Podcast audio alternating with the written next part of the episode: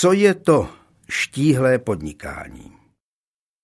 Žijeme ve věku, který nabízí jedinečné příležitosti k inovacím.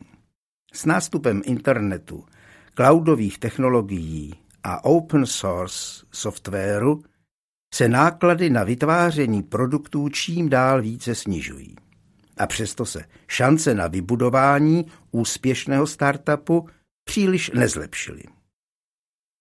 Většina startupů dosud selhává.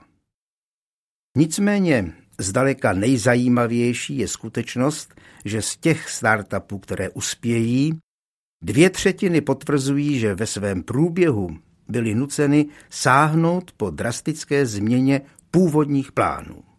Takže úspěšné startupy se od těch neúspěšných nelíší nutně tím, že by začínali s lepším počátečním plánem, neboli plánem A, ale spíše tím, že naleznou plán, který funguje dříve, než jim dojdou zdroje.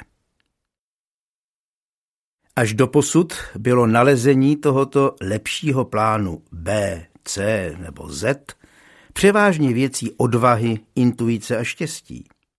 Neexistoval žádný systematický postup pro důsledný zátěžový test plánu A.